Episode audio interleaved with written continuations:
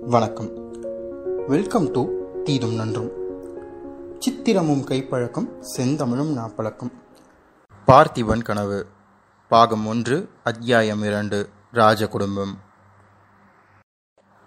பொன்னன் அங்கேருந்து போன பிறகு வள்ளி வீட்டு வேலையெல்லாம் பார்க்க ஆரம்பிக்கிறா. வீட்டை மெழுகி சுத்தம் பண்ணுறா மாட்டுக்கிட்ட இருந்து பாலை கறந்துட்டு வந்து வைக்கிறா. போய் காவிரி ஆற்றுல மரங்கள் தாழ்ந்திருந்த ஒரு பகுதியில் குளிச்சுட்டு வந்துட்டு சமையல் வேலையை திரும்ப ஆரம்பிக்கிறா. என்னதான் சமையல் வேலையை ஒரு பக்கம் பண்ணிக்கிட்டு இருந்தாலும் பரபரப்பாகவே இருக்கா? அப்பப்போ வீட்டு வாசலுக்கு போய் நின்று யாரையாவது எதிர்பார்க்குறா?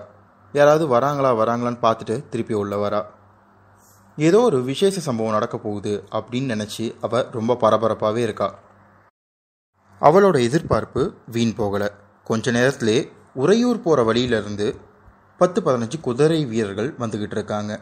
அவங்களுக்கு பின்னாடி நல்லா அலங்கரிக்கப்பட்ட ரெண்டு வெள்ளை குதிரை வருது. அந்த குதிரைக்கும் பின்னாடி ஒரு தங்க பல்லக்க எட்டு பேர் தூக்கிட்டு வராங்க. அந்த ரெண்டு வெள்ளை குதிரையும் தங்க பல்லக்கும் காலியாக தான் இருக்குது அதில் யாருமே வரலை. அந்த வீரர்களும் அந்த பல்லக்கும் தோணித்துறைக்கு வந்து அடைஞ்ச பிறகு எல்லாத்தையும் கீழே இறக்கி வைக்கிறாங்க. குதிரைகளெல்லாம் பிடிச்சி மரத்தடியில் கட்டி வைக்கிறாங்க. இது எல்லாத்தையும் வள்ளி குடிசைக்குள்ளே வந்து பார்த்துக்கிட்டு இருக்கா. குடிசை வாசலில் வள்ளி நிற்கிறத பார்த்துட்டு ஒரு வீரன் பக்கத்தில் இருந்த இன்னொரு வீரன்ட்ட அண்ணே வாங்க போய் வள்ளிக்கிட்ட தண்ணி வாங்கி குடிச்சிட்டு வருவோம் அப்படின்னு கூப்பிடுறான். அதுக்கு அந்த வீரன் ஏன்டா வேலைப்பா காவேரி பூரா தண்ணி ஓடுது. இங்கே தண்ணியை மொண்டு குடிக்கிறத விட்டுட்டு ஏன்டா வள்ளிக்கிட்ட போய் தண்ணி கேட்க போற? அப்படின்னு கேட்க என்னதான் காவேரி பூரா தண்ணி ஓடினாலும் வள்ளி கையால் தண்ணி வாங்கி குடிக்கிறது மாதிரி வருமானே அப்படின்னு கேட்டுட்டு அந்த வீரனையும் கூட்டிகிட்டு வள்ளியோட வீட்டுக்கிட்ட போகிறான் எம்மா வள்ளி கொஞ்சம் குடிக்கிறதுக்கு தண்ணி தெரியா? அப்படின்னு வேலப்பன் கேட்க வள்ளி உள்ளே போய் ஒரு சட்டியில் மோர் எடுத்துகிட்டு வந்து ரெண்டு பேர்த்துக்கிட்டையும் கொடுக்குறா. அவங்க குடிச்சிக்கிட்டு இருக்கும்போதே என்ன?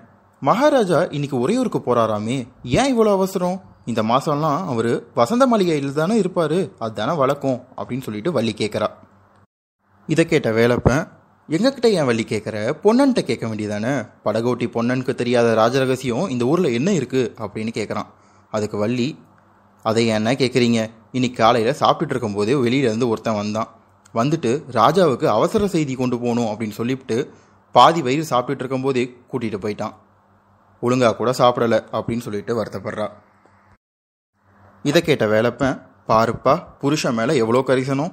பொண்டாட்டினா இப்படியில் இருக்கணும் அப்படின்னு சொல்லிட்டு சொல்கிறான் அதுக்கு வள்ளி சரிதான் போங்க பரிகாசம் பண்ணது போதும் அப்படின்னு சொல்லிட்டு சொல்கிறா அதுக்கு வேலைப்பேன் அப்படி இல்லை வள்ளி இன்னும் எத்தனை நாளைக்கு இந்த மாதிரிலாம் பரிகாசம் பண்ண போகிறோம் ஊருக்குள்ளே தான் சீக்கிரம் போர் வரப்போகுது இல்லையா? அதுக்கப்புறமேட்டு நாங்கள் இருப்போமோ இல்லையோ? அப்படின்லாம் சொல்கிறான் இதை கேட்டுட்டு வள்ளி ஏன் இப்படியெல்லாம் எல்லாரும் பேசுகிறீங்க எதுக்காக போர் வரப்போகுது? அப்படின்ட்டு கேட்குறா பெரிய யுத்தம் வரப்போகுதே உனக்கு தெரியாதா வள்ளி? அப்படின்னு வேலைப்பன் கேட்குறான் அதுக்கு வள்ளி ஆமாம் யுத்தம் யுத்தம்னு பேச்சு நடக்குது. ஆனால் எனக்கு தான் என்ன யுத்தம்னே தெரிய மாட்டேங்குது. எதுக்கு யுத்தம்னு தெரிய மாட்டேங்குது? அப்படின்ட்டுலாம் சொல்கிறா அதுக்கு வேலைப்பேன் அதாவது நாலஞ்சு வருஷமாக நம்ம ராஜா நரசிம்ம சக்கரவர்த்திக்கு கப்பம் கட்டலையாம் வடநாட்டுக்கு படையெடுத்து போயிருந்த நரசிம்ம சக்கரவர்த்தி இப்போது திரும்பி வந்துட்டாராம். அவர் ஏன் நாலு வருஷமாக கப்பம் கட்டலை அப்படின்னு கேட்டு தூதர்களை இன்றைக்கி அனுப்பியிருக்காராம். அவங்க இன்னைக்கு உறையூருக்கு வந்து சேர்ந்துருவாங்களாம். அவங்கள பார்க்க தான் நாங்களாம் போயிட்டுருக்கோம் அப்படின்னு சொல்கிறான் வேலப்பன். இதுக்கு எதுக்கு யுத்தம்? நாலு வருஷத்தோட வரியை ஒரே முட்டா கட்டிட்டா சண்டை வர போகிறது இல்லைல்ல அப்படின்னு சொல்கிறா வள்ளி. இதை கேட்டுட்டு வேலைப்பேன் அது சரிதான் ஆனால் நம்ம ராஜாக்கு இதில் உடன்பாடு இல்லை. முன் வச்ச காலை பின் வைக்க மாட்டேன்னு சொல்கிறாரு அப்படின்னு அவங்க பேசிகிட்டு இருக்கும்போது நடு ஆற்றுல ஒரு படகு வர்றது தெரியுது. அதை பார்த்தோன்னே வேலப்பனும் இன்னொரு வீரனும் அங்கே நின்றுக்கிட்டு இருந்த மற்ற வீரர்களோட போய் சேர்ந்து நின்றுக்கிறாங்க கொஞ்ச நேரத்தில் தோணித்துறையை அந்த படகு வந்து சேருது. அந்த படகு முன்ன பொன்னன் தள்ளிட்டு போன சாதாரண படகு இல்லை. நிறைய வேலைப்பாடு அமைந்த ஒரு உயர் ரக படகு. அந்த படகுல பிரதானமாக மூணு பேர் இருந்தாங்க. அவங்க மூணு பேரையும் பார்த்தாலே தெரியும் அவங்க ராஜ குடும்பத்தை சேர்ந்தவங்கன்னு. அந்த மூணு பேரும் யாருன்னா பார்த்திப மகாராஜாவும் அருண்மொழி தேவியும் அவங்களோட மகனான விக்ரம சோழரும் தான். அந்த அரச குடும்பத்தை சேர்ந்தவங்களுக்கு ரெண்டு பக்கத்துலேயும் வேலும் வாளும் தரிச்ச வீரர்கள் நின்றுக்கிட்டு வராங்க. அவங்க அவங்களோட மெய்க்காவலர்களாக இருக்கணும். அந்த படகை பொன்னனும் இன்னொரு படகோட்டியும் வசந்த மண்டபத்தில் வந்து தோணித்துறைக்கு ஓட்டிகிட்டு வந்திருக்காங்க. படகு கரையில் வந்து நின்னதும் மெய்க்காவலர்கள் இரண்டு பேரும் இறங்கி ராஜாதி ராஜ ராஜ மார்த்தாண்ட ராஜ கம்பீர சோழ மண்டலாதிபதி பார்த்திப மகாராஜா வாழ்க அப்படின்னு சொல்லிட்டு கோஷமிடுறாங்க. அதை கேட்ட கரையில் நின்ற வீரர்கள் வாழ்க வெல்கன்னு எதிரொலிக்கிறாங்க. மகாராஜா படகுலேருந்து கீழே இறங்குறாரு. அங்கேருந்து பொன்னனோட குடிசையை பார்க்குறாரு. அங்கே வழி நின்றுட்டு இருக்கா. வள்ளியை அங்கே கூப்பிடுறாரு. வள்ளி பக்கத்தில் வந்து காலில் விழுவுறா. மகாராஜா எந்திரிக்க சொன்னோடனே ஏஞ்சு பவ்யமாக பொன்னனோட பின்னாடி அடக்க ஒடுக்கத்தோட நிற்கிறா வள்ளியை பார்த்து மகாராஜா பொன்னன் உன்னை நல்லா பார்த்துக்கிறானா அப்படின்னு கேட்குறாரு வள்ளியால் பதில் சொல்ல முடியல. அவளுக்கு பதில் சொல்ல நாக்கு எழவே இல்லை.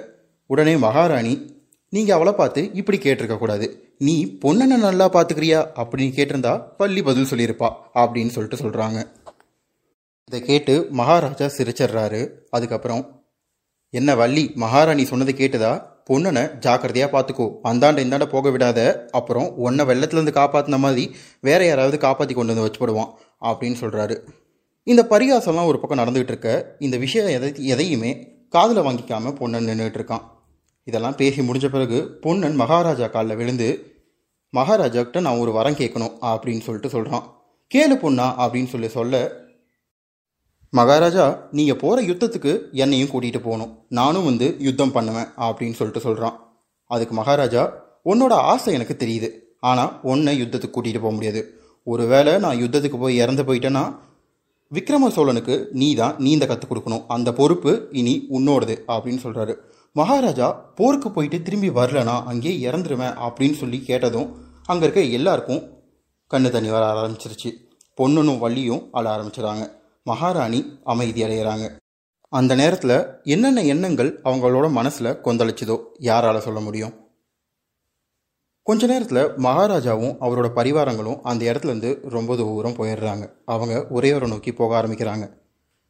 அவங்களாம் ரொம்ப தூரம் போன பிறகுதான் வள்ளி பழைய வள்ளி ஆகிறா பொண்ணனை பார்த்து என்ன பொண்ணா?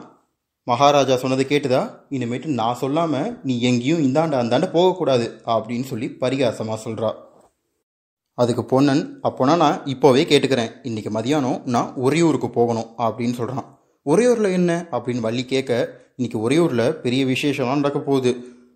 காஞ்சிபுரத்துலேருந்து தூதர்கள் வந்திருக்காங்க இல்லையா? அவங்க மகாராஜா கிட்ட கப்பம் கேட்க போகிறாங்க அதுக்கு மகாராஜா கப்பம்லாம் கட்ட முடியாது அப்படின்னு சொல்ல போகிறாரு அதனால் நான் அங்கே இருந்தே ஆகணும். அங்கே என்ன நடக்குதுன்னு நான் பார்த்தே ஆகணும் அப்படின்னு சொல்லிட்டு பொன்னன் சொல்கிறான் அப்போது வள்ளி தன்னோட குரலை பொன்னனோட குரல் மாதிரி மாற்றிக்கிட்டு மகாராஜா நானும் உங்களோட போருக்கு வரணும். அங்கே வந்து சண்டை போடணும் அப்படின்னு சொல்லிட்டு பரிகாசமாக சொல்கிறா இதை கேட்ட பொன்னன் உன்னோட பரிகாசத்தான் நிறுத்து அப்படின்னு சொல்லிட்டு காவிரி ஆற்றுல போய் கும்மோளம் போட ஆரம்பிக்கிறான். பள்ளிக்கிட்ட தான் உறையூர் போகலை அப்படின்னு வீராப்பா சொன்னதை மறந்துடக்கூடாது அப்படிங்கிறதுக்காக அந்த விஷயத்துல இருந்து தன்னோட மனம் கலைஞ்சிடக்கூடாதுங்கிறதுக்காக மனசை வேற ஒரு பக்கம் திருப்ப ட்ரை பண்ணுறான் அதுக்காக காவிரி ஆற்றுல நீண்டிகிட்டு இருக்கான். அந்த நேரத்தில் குதிரை குளம்படி சத்தம் கேட்குது எங்கேயோ இருந்து குதிரைகள் நிறையா வரது கேட்குது உடனே காவிரி ஆற்றுலேருந்து மேலே கரைக்கு ஏறி ஓடி வரான். அதே நேரத்தில் வள்ளியும் வீட்டுக்குள்ளே இருந்து வெளியே ஓடி வரா. ரெண்டு பேரும் உறையூர் சாலையை பார்க்குறாங்க அந்த சாலையில் முதல்ல ஒரு குதிரை போகுது. அது பின்னாடி இன்னும் நாலு குதிரை போகுது. முதல் குதிரையில் போனவன் கையில் ஒரு கொடி இருக்குது அந்த கொடியில் சிங்கமுத்திரை படிச்சிருக்கு சிங்கக்கொடி போட்டுட்டு போகிறாங்களே இது யார் பொண்ணா அப்படின்னு வள்ளி கேட்குறா மெய் மறந்து நின்றுட்டு இருந்த பொண்ணன் ஏ வள்ளி இவங்க தான் பல்லவ தூதர்கள். நான் இன்னைக்கு உறையூருக்கு போயே ஆகணும். வேணும்னா நீயும் கிளம்பு. உன்னோட பாட்டில் பார்த்தது போல இருக்கும் அப்படின்னு சொல்கிறான் பொன்னன். இத்தோட அரச குடும்பம் அப்படின்ற இந்த அத்தியாயம் முடிவடையுது. இந்த அத்தியாயத்தில் மூன்று முக்கியமான நபரை நம்ம புதுசாக சந்தித்தோம் அதில் முதல் நபர் பார்த்திபராஜா. அந்த பார்த்திபனோட கனவு தான் இந்த கதை. அதனால் அவர் இந்த கதைக்கு ரொம்ப முக்கியமான நபர். ஞாபகம் வச்சுக்கோங்க. அதுக்கடுத்து நம்ம பார்த்த முக்கியமான ஆள் யாருன்னா அருண்மொழி தேவி. அவங்க தான் பார்த்திபராஜாவோட மனைவி. அவங்களுக்கும் இந்த கதையில் ரொம்ப முக்கியமான பங்கு இருக்குது அதுக்கடுத்து ஹீரோ என்ட்ரி விக்ரம சோழன் இப்போதைக்கு சின்ன பையனாக காமிச்சிருந்தாலும் வருங்காலத்தில் அவர் தான் இந்த கதையவே நகர்த்தி கொண்டு போக போகிறாரு பார்த்திபனோட கனவு அவரோட தலையில் தான் வைக்க போகிறாங்க அந்த கனவை அவர் நிறைவேற்றுறாரா இல்லையா அப்படிங்கிறதான் கதை. அந்த விஷயத்தை நம்ம தெரிஞ்சுக்கணும் அப்படின்னா கதையோடு சேர்ந்து பயணிக்கணும். அப்போ தான் சுவாரஸ்யமாக இருக்கும். அதோட இம்பேக்டும் இருக்கும்.